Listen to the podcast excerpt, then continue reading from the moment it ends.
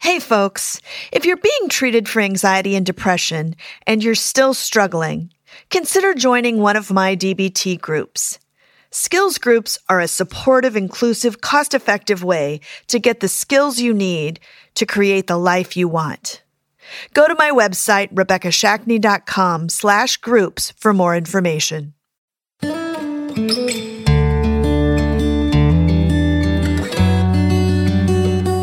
Hi, I'm Rebekah Shackney. As a psychotherapist, I spend my days helping parents and teens connect and communicate more effectively. But as a mom, I don't always practice what I preach. I tell my clients to pick their battles and be gentle with themselves and their teens.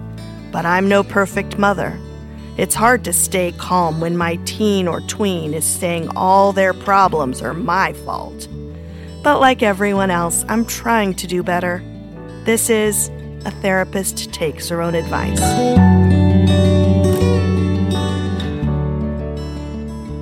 With a teen mental health crisis raging, many parents are at a loss as to how to support their kids and ease the tension at home. In the next several episodes, I'll share the DBT skills I teach my clients and use with my own kids. My goal is to help you empathize and connect with your teen so everyone suffers less. In today's episode, I'm talking about assembling a self soothing kit. When teen emotions run high, all of us, parents and kids, want to make it better. As a mom, my initial impulse is usually to try to fix the problem. But as a therapist, I know that attempts at problem solving when emotions are out of control will only make the situation worse. We can't problem solve our way out of an intense emotion. So, what can you do instead? Reach for your self soothing kit. Creating a self soothing kit takes planning ahead, but it's worth it to manage meltdowns. They may happen a lot or a little in your house, but they will happen.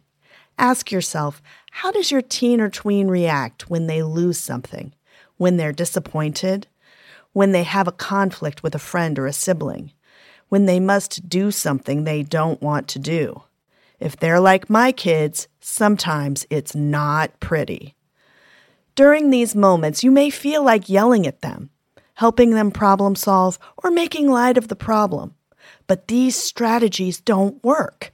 Creating a self soothing kit is like investing in a little insurance to make sure you get through the situation without making the situation worse.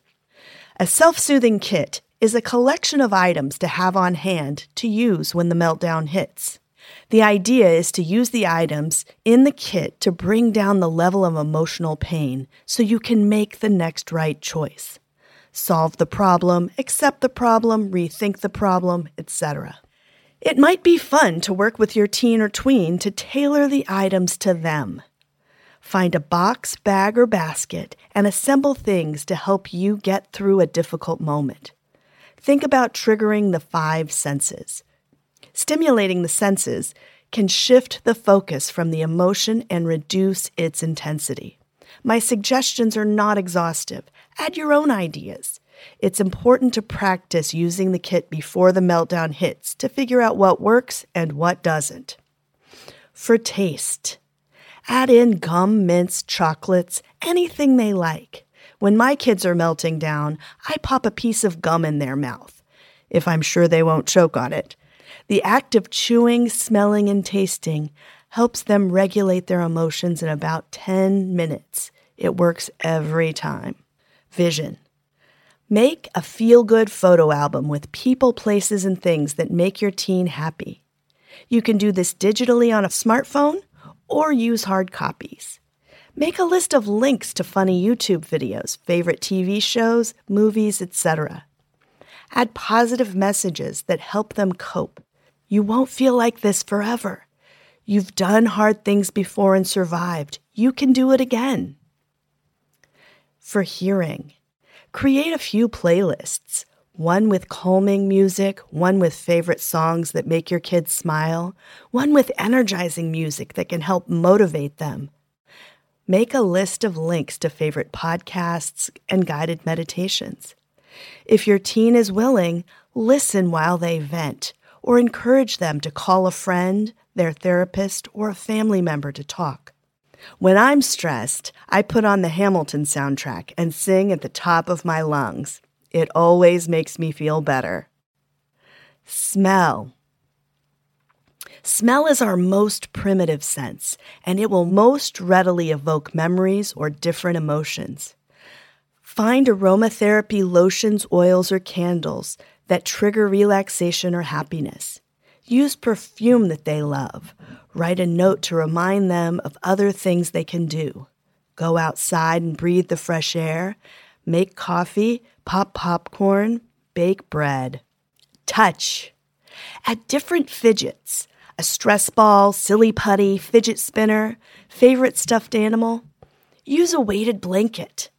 Write a suggestion with things to do, like take a hot bath or shower, have a facial, put on comfortable clothes, wear cozy slippers or socks, massage the neck, face, and temples.